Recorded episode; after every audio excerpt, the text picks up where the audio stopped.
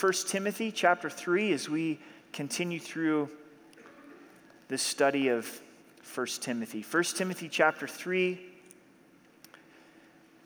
we're going to endeavor to do the whole chapter tonight.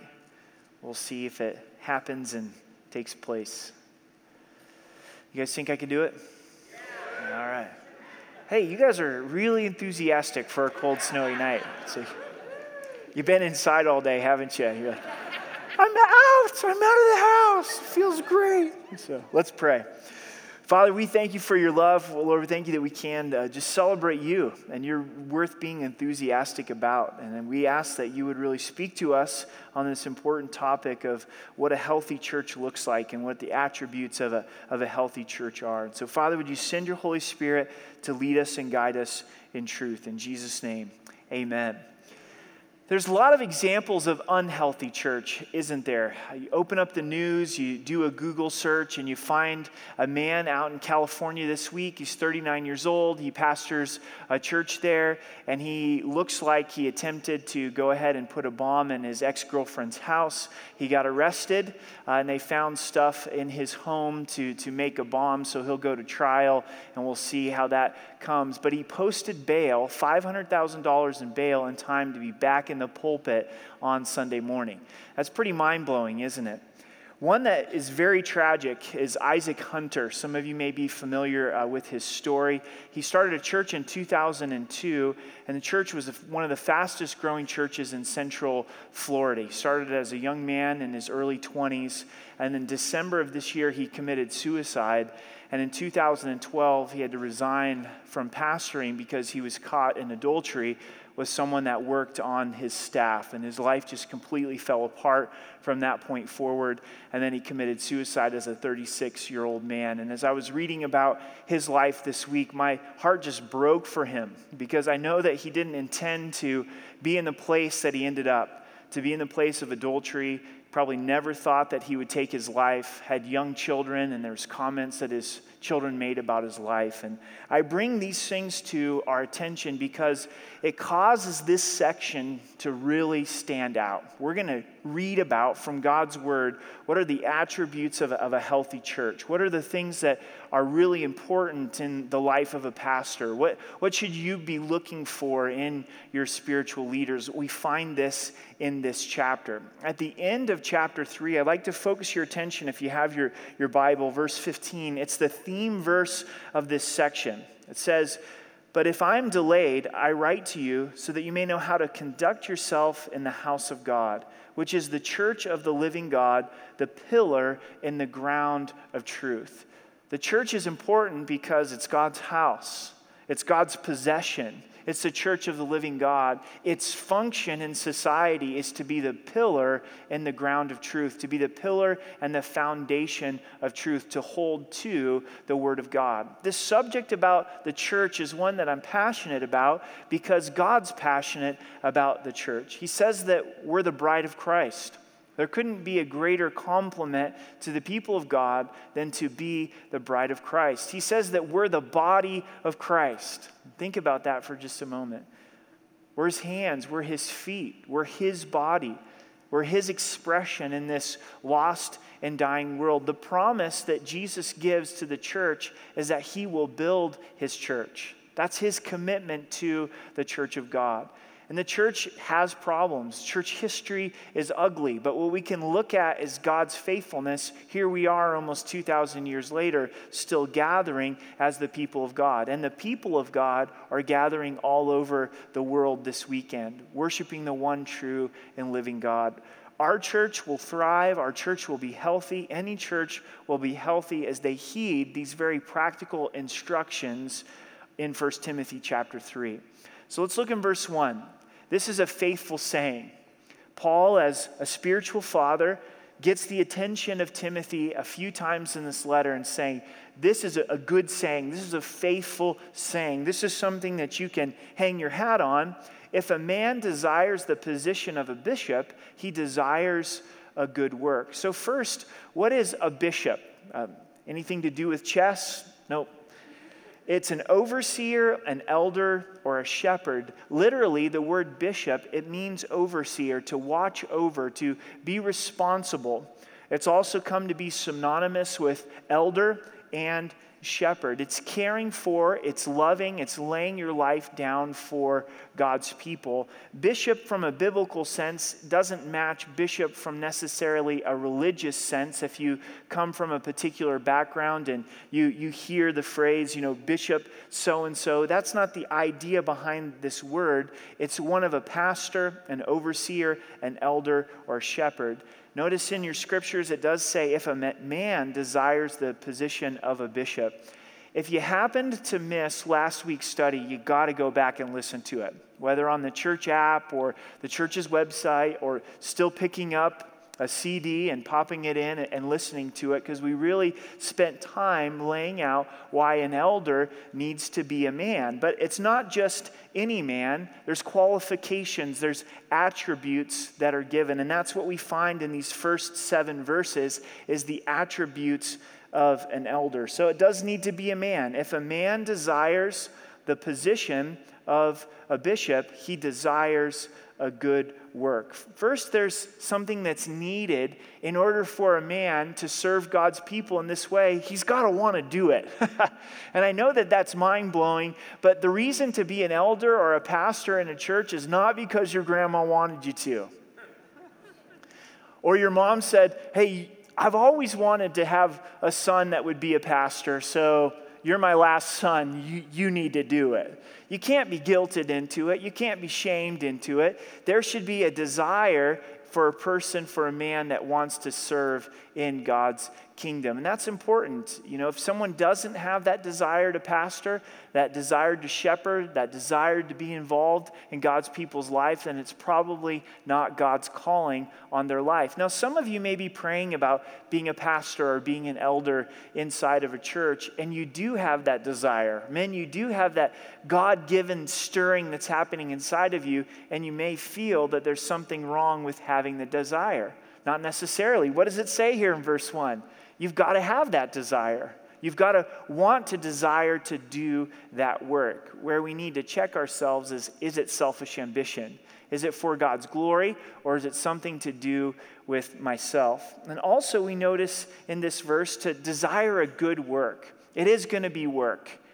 It's going to be good old fashioned work. Maybe your perception of elders and pastors is all they really do is play golf all day, and it's got to be a pretty easy thing to be able to, to go into. It's a very rewarding thing to go into, but there's a lot of hard work that's found inside of the pastorate. Spurgeon put it this way great pe- preacher from the past. He says, what is the issue or what is the use of a lazy minister? He's no good either to the world, to the church, or to himself. He's a dishonor to the noblest profession that can be bestowed upon the sons of men. So God says it's going to be work. You're going to work hard inside of this office of being an elder, a pastor, or shepherd. And it has nothing to do with the paycheck. There's some elders that are never paid. There's some that are blessed to be able to receive a, a, wage from the church to focus on the people of God. But paycheck or no, it's going to be good work. It's going to be noble work, but it will be hard work. Now we get into the godly character of this bishop. A bishop then must be blameless. So, as we go through this list, you'll find very quickly that God's looking for character when He's looking for men to lead His church. And I think this is very important when leaders are being raised up inside of the church. It's unlike the business world. The business world's all about skills and ability. And if you have skills and you have ability and you can get the job done, then you have the job. But that's not the number one thing for elders inside of the church of God. There is the ability factor, but the position should not be one that's received just through skill. It has to have godly character. I think you've all seen it inside of the church when someone's very gifted, very talented, very charismatic, but they're lacking godly character, what happens in the long run? It comes to the hurt and the ruin of the church. And the church should take the time Those making those decisions on who's going to be the elder should take the time to look for that godly character. And so the first thing that's listed here is there to be blameless. Now, this isn't perfection. You're never going to meet a perfect pastor. You shouldn't put a pastor up on a pedestal. We're all sinners, absolutely. Put your faith in Jesus Christ, follow Jesus Christ. He's the only one that's perfect. So, what does blameless mean? It means above reproach, nothing to take hold of. You should be able to look at an elder's life, as an overseer's life, and not be able to find anything that you can take hold of to bring against him. You shouldn't be able to find something on his computer of a, of a pornographic nature. It's inappropriate. You, you shouldn't find him flirting around with somebody who's not his spouse. That's the idea here that there's, there's nothing that you can put your blame upon, there's nothing that you can take hold of. The second thing about the character is the husband of one wife. This is a one woman man. He should be totally devoted to his wife. Now, does this mean that an elder has to be married? No, because we know Paul was single, right? We know Jesus was single. So it's not a requirement that an elder has to be married, but he should be completely of sexual purity. If he is single, he's devoted in sexual purity. If he's married, he's devoted to his wife. An issue that Paul would be dealing with and Timothy would be dealing with was polygamy. That was something that was happening in the culture, and this would then deal with polygamy, wouldn't it? If a guy has two or three wives, he wasn't in the place that he should be leading the church, that he should be the elder of the church. This is something that we find when we do ministry in Uganda because many of the men do practice polygamy. It's a part of their culture. And so it's something that they have to wrestle with. Maybe you've wrestled with polygamy. Probably not. But actually, I have met a man who tried to convince me biblically of, of polygamy right from this church. He no longer goes to this church, but he used to go to this church. And you can look at Abraham's life, and he had multiple wives, didn't he? And you could say, well, God doesn't come out right against Abraham and say, hey, you shouldn't have these multiple wives. And you go through so many of these characters of the Old Testament, and they did practice polygamy, and it never, ever went well for them. Never, never went well. I was reading about Jacob, and my heart kind of goes out to him because his father in law, Laban, tricked him, but he ended up marrying sisters. I mean, that's got to be the worst polygamous relationship that could possible be. And the sisters started arguing over who's going to have Jacob, and Jacob didn't put up a fight with that, but you see the atmosphere of the home is just crazy as you go through through Genesis and all these kids are, are born and it's talk about a dysfunctional family. So you have a hard time building a biblical case for polygamy because it never went well for those in the Old Testament. And God's very clear here when it comes to pastoring a church, it should be a one woman man. This is an issue. I think verse 7 hits the primary pitfalls for a pastor and really for any person. And it's been said to pastors, and it's a good warning. You need to be careful of women, money, and pride. And all three are listed here. How many great pastors have brought shame to Jesus Christ and hurt the body of Christ because they've entered into a relationship with a woman that's not glorifying to God? One of the things that, that we've put in place here for our pastoral staff is we want to try to put some, some hedges in place is we don't counsel women as pastors here at the church. One of the things that we believe is most effective is men should counsel men and women should counsel women. That's a biblical model for discipleship and for counseling. And so we will meet with a gal in the fellowship one time, usually up in the cafe, not in our offices. If it is in the office, it's, it's with the door open. Why? Because we know what has been the Achilles heel of pastors. They usually start counseling somebody a gallon in the fellowship. There's an emotional attachment that takes place. And before you know it, you have adultery that has taken place. We don't travel alone. I don't care if I'm going to Salt Lake City and I'm getting on a plane and I'm going to have someone pick me up in Salt Lake City. I don't want to leave that door open. That's a hedge that I want to place around me. There's a book called Hedges by Jerry Jenkins, and he's a genius. He says, if you're never alone with someone who's not your spouse, you can't commit adultery. You following me on that? And so it's something that is, needs to be thought through in the life of a pastor, but it's something that needs to be thought through in all of our lives. The commission here to an elder is to be a one woman man, the husband of one wife. The next that's listed is to be temperate. This is self controlled, not given to extremes. Pastors deal with conflict. Pastors deal with messes. When do you call a pastor? When things are challenging in your life, when maybe there's even conflict inside of, of the church. So, if a pastor isn't self controlled, how can he help to navigate those problems? If he's dealing with the problem and he becomes angry, then he adds to that problem. So, to help solve a problem, you can't be a problem. Does that make sense?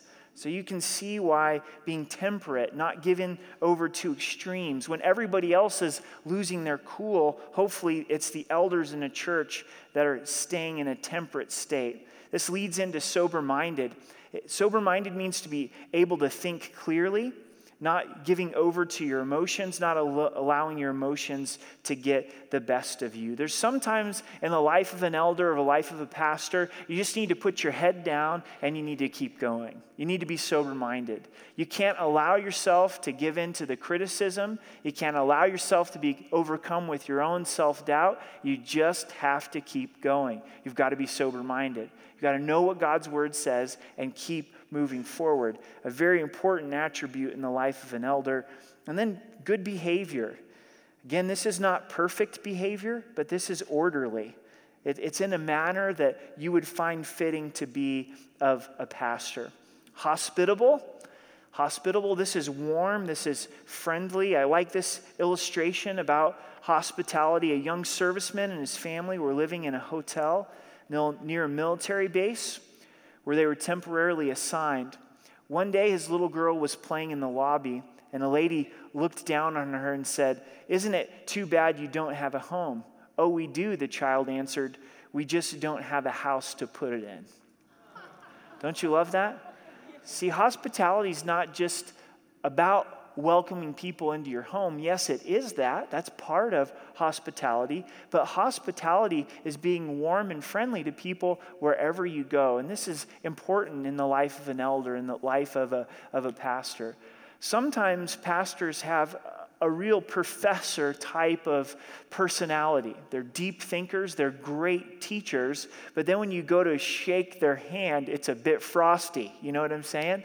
And and they're not given to over to hospitality. And even if you're an introvert as a pastor, even if it's difficult to have those one on one conversations, this is something that's to be worked on in the life of an elder because it's so important to be friendly. It's so important to, to smile and to look people in the eyes. I think this is a great attribute for us as believers, right? This is what's really lacking in our culture and society is this kind of warmth and, and friendliness. Go to the grocery store and you see the exact opposite, and it goes a long ways when you care for people by looking them in the eye, making eye contact, smiling at them, asking them how your day is going. So this is something that as Timothy was looking to find elders inside of the church, he was to be looking for hospitable men. And the last here that we find in verse 2 is able to teach. So there is some ability that's factored into the life of an elder. He should be able to communicate God's word, to teach God's word. In verse 3, not given to wine, not violent. Drunkenness is never appropriate in the life of a pastor. We're to be filled with the Holy Spirit, not to be filled with any kind of substance. And so when it says here, not given to wine, it's speaking to this drunkenness. One of the things that elders have to be aware of is causing someone to stumble, right?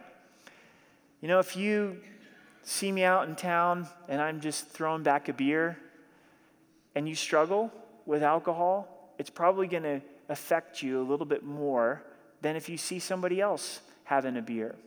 And so, elders, I think, need to be aware of that.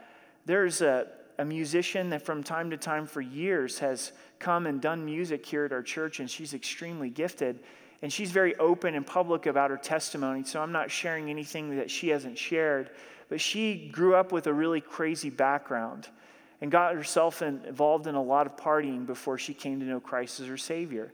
And she got saved, and God did a radical work in her life, and, and she really was able to have drinking uh, be under control and, and was at a place where it wasn't an issue in her life.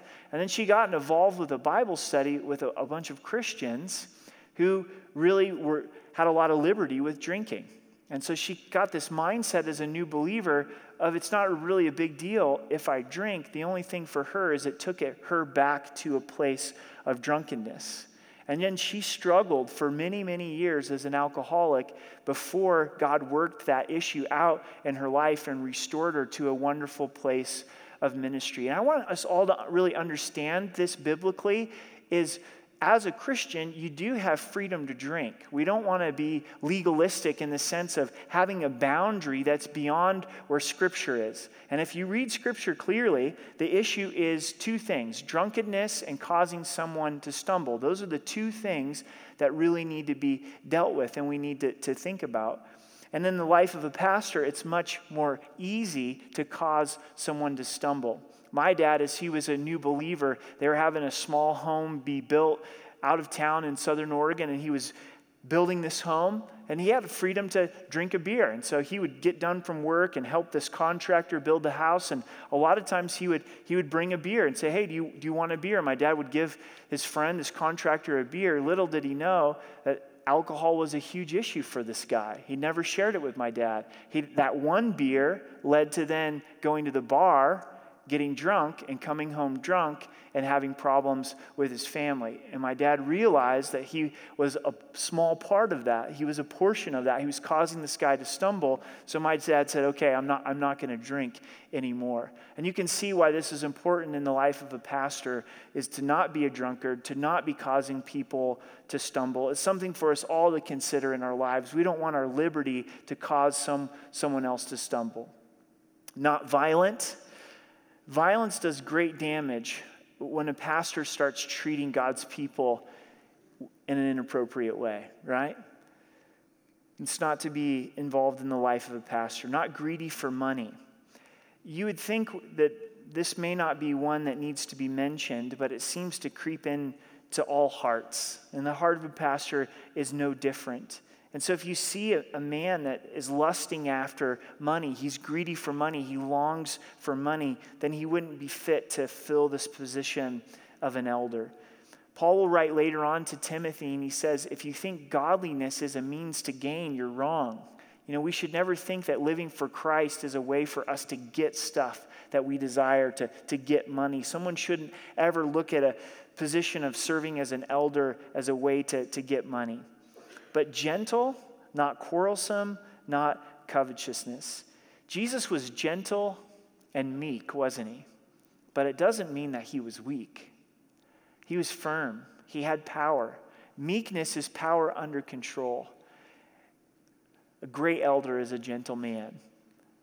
A great elder is a meek man, but not a weak man, not quarrelsome. An elder shouldn't be somebody who just loves to fight. They may have that bent by their personality, but through the power of the Holy Spirit, allowing God to bring that to a tame place. Not the person that's saying, Well, you're taking this position, so I'm taking that position just because I love to have an argument, just because I love to debate. Not covetousness. This one really stands out to me. Because it's very easy to be covetous in ministry. It's very easy for covetousness to enter into the heart of a pastor. And it usually goes something like this Oh man, they've got so many people going over to their church. I wish I could teach like that. Or, oh man, they've got such a great radio ministry. They're on in these different cities. Oh, Lord, it would sure be great if you bless me like that. He just gets up and he sneezes, and people come to the Lord. God, when are you going to ever do that in, in my life? Or click, click, click, you know, go on the web, and then you go, man, their website rocks, and go over here, and you're like, ours needs a little bit of work. And before you know it, there's this motivation of covetousness that's right in the midst of God's church, right in the midst of God's people. And you can see how damaging that would be. Contentment is a great thing.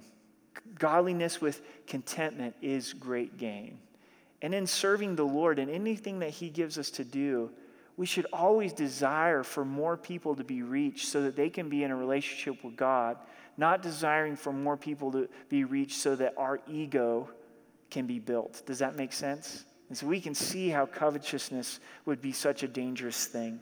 In verse 4, one who rules his own house well, having his children in submission with all reverence. This word rule, it means to lead, it's a caretaker. It's Christ like leadership, it's servant leadership. And where is it to start? It's to start in his home. And again, this isn't a list that you'll ever find a man to be perfect in. This is something that we as pastors are always growing in, but we should be able to look at these things and see that it's a focus, to see it's a priority, to see these things being attempted to live out. And leadership's to start in the home. And again, just to speak in a very transparent and honest way, I think this is where a lot of pastors really get off track because there's always so much great work to be done in the church. And if a pastor's not careful, he won't guard his home life and he'll give all of his leadership to the church and he'll never lead at home. And that's the exact opposite of what God wanted. So you have to have boundaries. As a pastor, an elder, leader, we all need good, godly boundaries in our life. But there's always more work to be done. And so you have to be able to say, okay, I'm sorry, I can't do this because I've got an appointment, and that appointment happens to be with my family. And I need to go home and be with my family because I need to provide Christ like leadership in their life.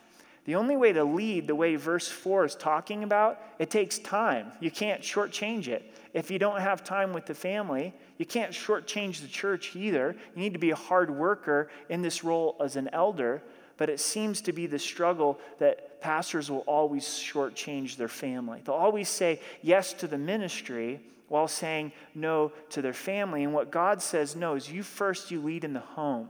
You serve inside of the home. And if you serve well inside of the home, then you'll serve well inside of the church. We've tried to build this in as a team of pastors here, and we're, we're very thankful to have a team of pastors to be able to work with.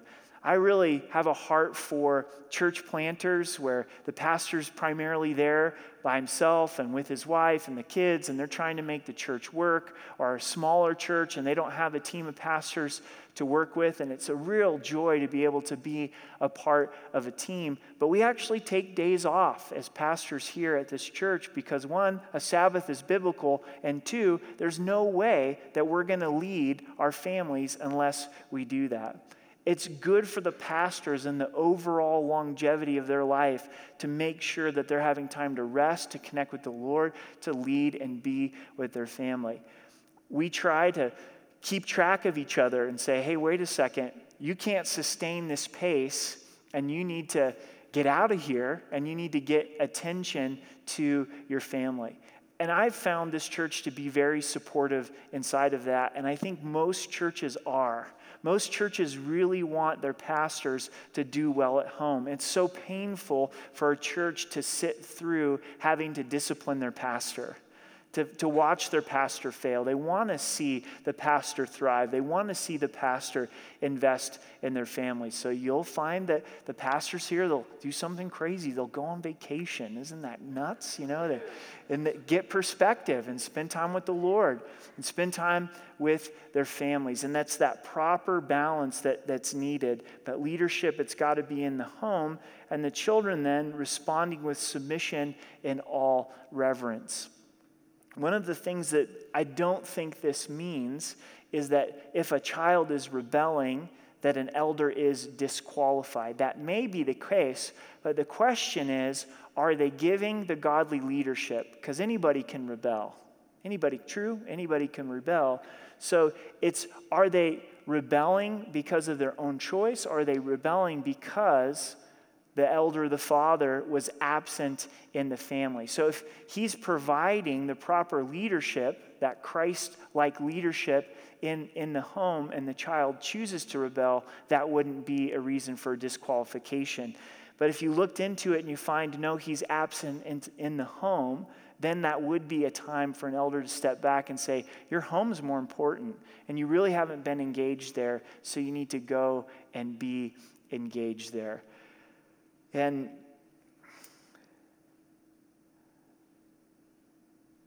this is hard to put into perspective. I, I'm a little bit lost uh, for words in this. Um, and I, I think that sometimes kids that grow up in pastors' homes get a bad rap because for some reason people think that they don't have struggles like any other kid does. And there's a bunch of little pastors' kids running around here. Like, we're blessed to have a lot of pastors, so we have a lot of pastors' kids running around. And I think the right way to approach pastors' kids is one, don't call them PKs, you know? That's probably not a good place to start. I remember um, I met a, a senior pastor's wife that I really respected, and I said, Oh, you're so and so's wife. And she said, I'm not so and so's wife. This is my name. She's like, I've got a name. You know, she's, she had a real way of saying, like, I'm a real person here and I, I have an identity. And so that may be a good, good place to start. But then, not having different standards for them, I think all the pastor's kids should be held to the same standard as every other kid in, in the church. They shouldn't be able to get away with murder just because they're the pastor's kid, but they also shouldn't have a higher standard than any other kid. You know, pastor's kids are going to do dumb stuff just like anybody other's kid because they're a kid. And actually, every home is going to struggle with the same stuff. Like, just because you're a pastor doesn't mean that you're not going to face the same exact challenges at home. And in some ways, that should be a comfort, shouldn't it? Is that, man, this stuff is happening in your home. Guess what? It's happening in my home as well. But what we should be able to look for is an elder who's engaged in his home, who's leading in his home, and his leadership is beginning in his home. In verse 5, for if a man doesn't know how to rule his own house, how will he take care of the church of God? You know where the best training is for an elder, a pastor, an overseer is in the home. Nothing wrong with seminary, but you're not going to learn how to lead in seminary. You're going to learn how to lead in your home. And you can graduate seminary and still not know how to lead and still not give leadership at home. Seminary is great, but that's not what Scripture says to be the test to find an elder. It's saying, are they leading well in the home? Because if they're lead well in the home, then they'll lead well in the church. If a pastor's personal finances are in order at home, then you're going to find a church that's finances are in order. It's going to start in the home. So you begin to look at how does he relate financially in the home? How does he relate relationally in the home? How does he relate spiritually in the home? Okay, I see some godly Christ centered leadership there. Then we found a man that can lead inside of the church of God. Verse 6 not a novice, lest being puffed up with pride, he fall into the same condemnation as the devil. So we've seen the warning with women, we've seen the warning with money, and now we've seen the warning with pride. You don't want to give this position of an elder to a beginner, a new believer, too quickly in case they get puffed up with pride. And I love the way that that's described. That's pride, isn't it? It just begins to puff you up. It's the disease of pride. The only problem with the disease of pride is everybody else realizes you're prideful except for you, right? I've got the disease of pride and it's apparent to everybody else, but I can't see it in my own life. I'm puffed up with pride. Notice what pride does then it falls in the same condemnation as the devil. So you have a new believer, you have a novice, he becomes an elder, a pastor, God starts to use him, and he starts thinking, it's something to do with me. I, I must be doing something right here oh, wow, I know why God saved me. I've got all these abilities that I can offer to the kingdom of God. And before you know it, then bam, here comes the destruction. And he falls into the same condemnation as the devil. Write down Luke 10, because there we see Satan falls, doesn't he? And Jesus says, I saw Satan fall like lightning because he was puffed up with pride. The disciples in Luke 10 had just come back from their first missionary journey. They were excited about all of the things that God had done. Jesus says, Don't rejoice in those things. Rejoice that your name is written in the Lamb's book of life. Don't let pride take hold of your heart and your life. This is very dangerous in the life of a pastor. And the pastoral staff here, we welcome your prayers in all of these things. We're susceptible to all of these things, and the enemy would love to wipe us out and when pride takes the hold of the heart of a pastor, then much destruction comes after that point. In verse 7, moreover, he must have a good testimony among those who are outside, lest he fall into reproach and the snare of the devil. An elder should have a good reputation and testimony at the tire store, at the mechanic, at Colorado Springs Utilities, at whoever has his mortgage or where he pays rent on his apartment or, or his house, a good testimony outside so that he doesn't fall into the reproach or the snare of the devil. The devil would love to bring reproach against an elder and ultimately against the body of Christ. So, those are some things to look for in an elder. So, here's some application. You're saying, well, Eric, you really went into all of that, but I'm not an elder, right? I'm never going to be an elder. Well, some of you may be. God may be calling some of you men to be an elder, be a pastor, and this is really applicable to you. But to all of you that are believer in Christ, you're going to make decisions on where you're going to go to church. And sometimes I think we make the decision for all the wrong things. How good the espresso machine is is not the reason to pick a church. Okay? or whether you really dig the worship and they can lay it down, or they've got the perfect style for you and they just play it at the perfect volume level, those are all secondary issues. Or we love the children's ministry and we're here for the children's ministry, or this or that. And we, we begin to become consumers and we go to find a church that best fits our personalities and our likes and our dislikes you know where you need to decide the group of believers that you're going to connect with and serve with is godly leaders. Because when you're joining a church with a body of believers, you're saying, I trust these group of men to lead me in the Lord. And that's a big deal. So you got to be familiar with this list. This list is for you as well to look through and go, okay, all right, okay, I, I don't see that. Then I need to look, look somewhere else. So, who are the elders in our church? All of the pastors on our pastoral staff are elders inside of our church. If you go to the church's website, pictures are listed there with their, their job descriptions if you're not, not familiar with them. We also have a board of elders. And that's made up of men in our church that, that serve. They're not on staff. I think it's very important to have elders that aren't on staff as well, that don't have a paycheck vested. You know, if they stand up on, a, on an issue, that they're not going to lose their, their paycheck. And our board of elders, I meet with once a month. We have a prayer meeting once a month, and then we have more of a business logistical meeting where we're praying as well, but it's of a more of a, a business nature.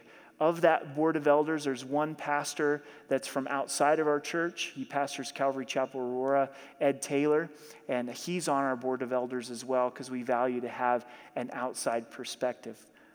Completely honest, I would not go to ch- a church without elders. You're, you're going to be in trouble if you're going to a church that doesn't have a group of elders that are committed to serving the Lord and walking together. I also don't think it's healthy if there's only one elder. you know what I'm saying?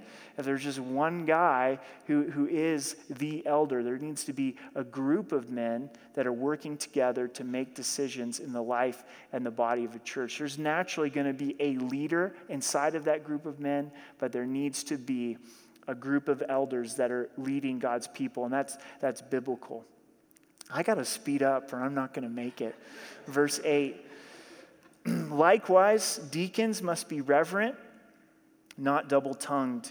Deacons are, are those who serve. And that's what the word deacon means. It means servant. We find deacons first in Acts chapter 6.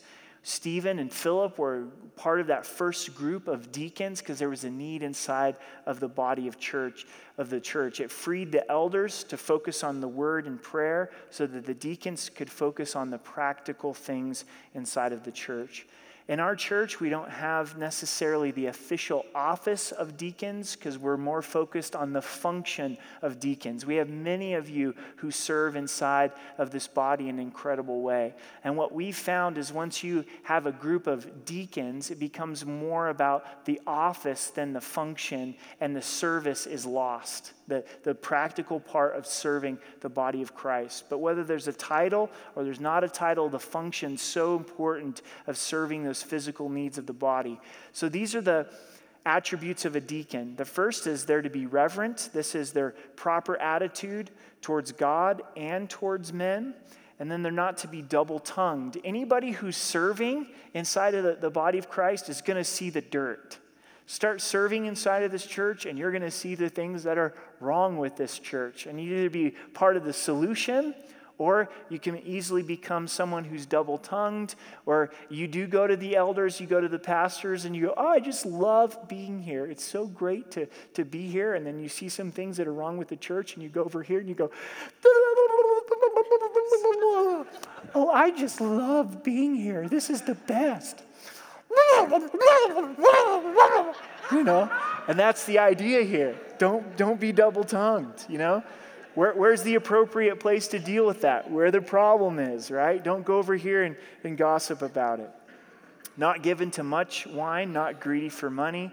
We covered this with the elders. And then verse 9 holding the mystery of the faith with a pure conscience. They're to have faith in sound doctrine the holding that mystery of the faith with a pure conscience before God.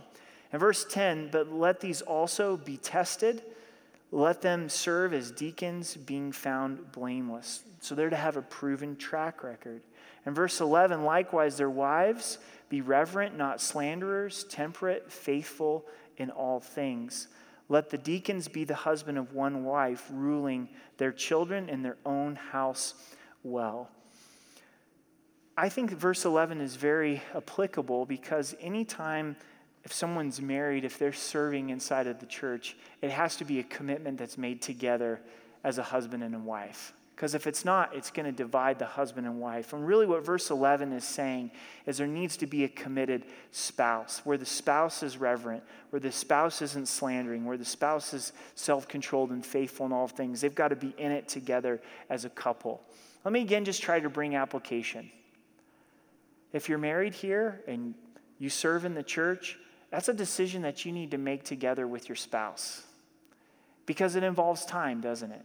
It's time that's going to take away from the family and those things, and we read of the importance of the family. So you pray about it together as a team, as a husband and wife team. Because if it just goes like this and you come home and you say, Well, honey, I'm doing this, I'm, I'm going to be gone every Sunday, I'm taking on this role of the church, and your spouse is like, wow, that's nice that we talked about this, nice that we had a little meeting about this, and these are all the other aspects that are going to struggle with this. And for it to last and be fruitful, it's a commitment that you make together and you go back and you reevaluate. Again, this encouragement to lead in the home first. So we find with the elders, but also the deacons, focusing on the physical aspects of the church, that the leadership needs to start in the home. In verse 13, for those who have served well as deacons attain for themselves a good standing and great boldness in the faith which is in Christ Jesus. This is what's exciting about serving, as as you serve, good standing with the Lord, God's pleased, but also boldness in the faith. And we see that lived out in Stephen's life. He started serving tables for widows, and then he died as a martyr with bold faith very articulate.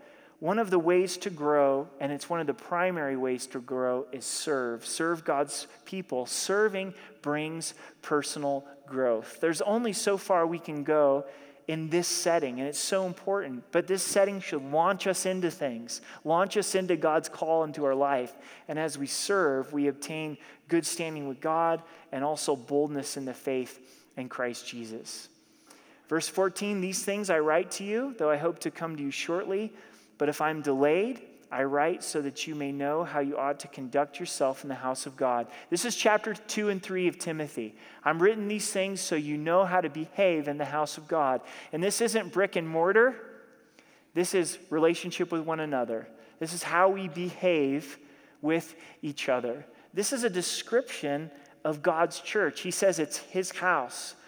God's the architect, he's the builder, he lives there, he provides for it, and he's to be honored in the midst of his house. Isn't that incredible? We together corporately, we're the house of God. This is where God has chosen to dwell. We're the temple of the Holy Spirit. So now we learn how to conduct ourselves, how to behave amongst the household of God. We go on in this description of the church, it's the attributes of the church. First attribute is that we're the household of God, and the second is the church of the living God. Now, we say church all the time, but do we know what it means? It's a group of people called out for a purpose. And sorry, it just fits, but Super Bowl does fit that purpose of a group that's called out for a purpose. You got a bunch of guys wearing orange and blue tomorrow that are called out for a purpose. They're a group, right? And they got a purpose. They're trying to win this silly football game. Well, as God's people, in a much greater way, we're called out for a purpose. We're called out of the world to Christ together to serve and impact a lost and dying world. We're the church of the living God. God possesses us. Jesus, who died and rose, who's living, he takes possession of us, the church of the living God. And then the pillar and the ground of truth. This is huge. This is what the church is to be is a pillar and a foundation of truth. As a world that's looking for truth, they should be able to get around God's people and hear truth and see truth being lived out. The truth being Jesus Christ. We're not the truth. Jesus Christ is the truth, but as people interact with us, they should find the truth. We have one simple job, and that is know the truth, hold on to the truth, don't compromise the truth, seek to live out the truth. We're the pillar and the foundation of truth. We're the salt and light in a lost and dying world. If you thought you didn't have a purpose, you've got a purpose. You've been called out for this purpose to be a pillar, to be a foundation of truth. So, what happens if a church compromises truth? They've lost everything, haven't they? They've lost this function of being the pillar and the foundation of truth. Guess what? Guess where this chapter ends? It ends with Jesus, and I love that. And without controversy, great is the mystery of godliness. So, godliness is try harder, is do better, it's sing really loud in church. It's no, this is the mystery of godliness. This is the way people are made godly. God was manifest in the flesh, Jesus, his incarnation. The Word became flesh and dwelt among us. Jesus was justified in the Spirit. This doesn't mean that the Spirit declared Jesus righteous, it means that the Spirit was a witness of Jesus Christ. He validated Jesus Christ. This happened when Jesus was baptized, the Spirit fell upon Jesus Christ. Also, Jesus was seen by angels. The angels took in the whole scene of Christ in his glory, creation, with the Father. Then Jesus as a six pounder, a seven pounder, born in Bethlehem in a manger, on a cross. And the angels are looking at us, and they're looking at Jesus, and they're looking at us, and they're looking at Jesus, and they're fascinated. Why would God give his son for those knuckleheads over there? Those guys over there? that group that called themselves Rocky Mountain Calvary. And he was seen by angels, preached among the Gentiles. This would be mind blowing to the Jewish Orthodox, not thinking that God had loved the Gentiles, but Christ was preached to the Gentiles, believed on in the world. Jew and Gentile, male and female, received up in glory. Why does all this matter? Why is this a big deal? Why does it matter that there's godly men to be leading inside of the church? It's because of Jesus. It's because Jesus loves us. Jesus died for us. Jesus rose from the dead. He's received in glory. He's seated next to the Father. Why does it matter that there's passionate people that are serving inside of the church? That may not be gifted in this way of being an elder, but they're gifted in being able to serve because of Jesus Christ, because Jesus has done all these things. Why is it important that a church cares about how they conduct themselves? Well, it's because of Jesus. Why does it matter that a, a church is the ground and the pillar of church? Well, it's because of Jesus. It all comes back to Jesus. We're his bride. And it's because we're his bride and through his power and his grace and his strength that we say, Lord, would you help us to be a healthy church? Let's stand and let's pray together.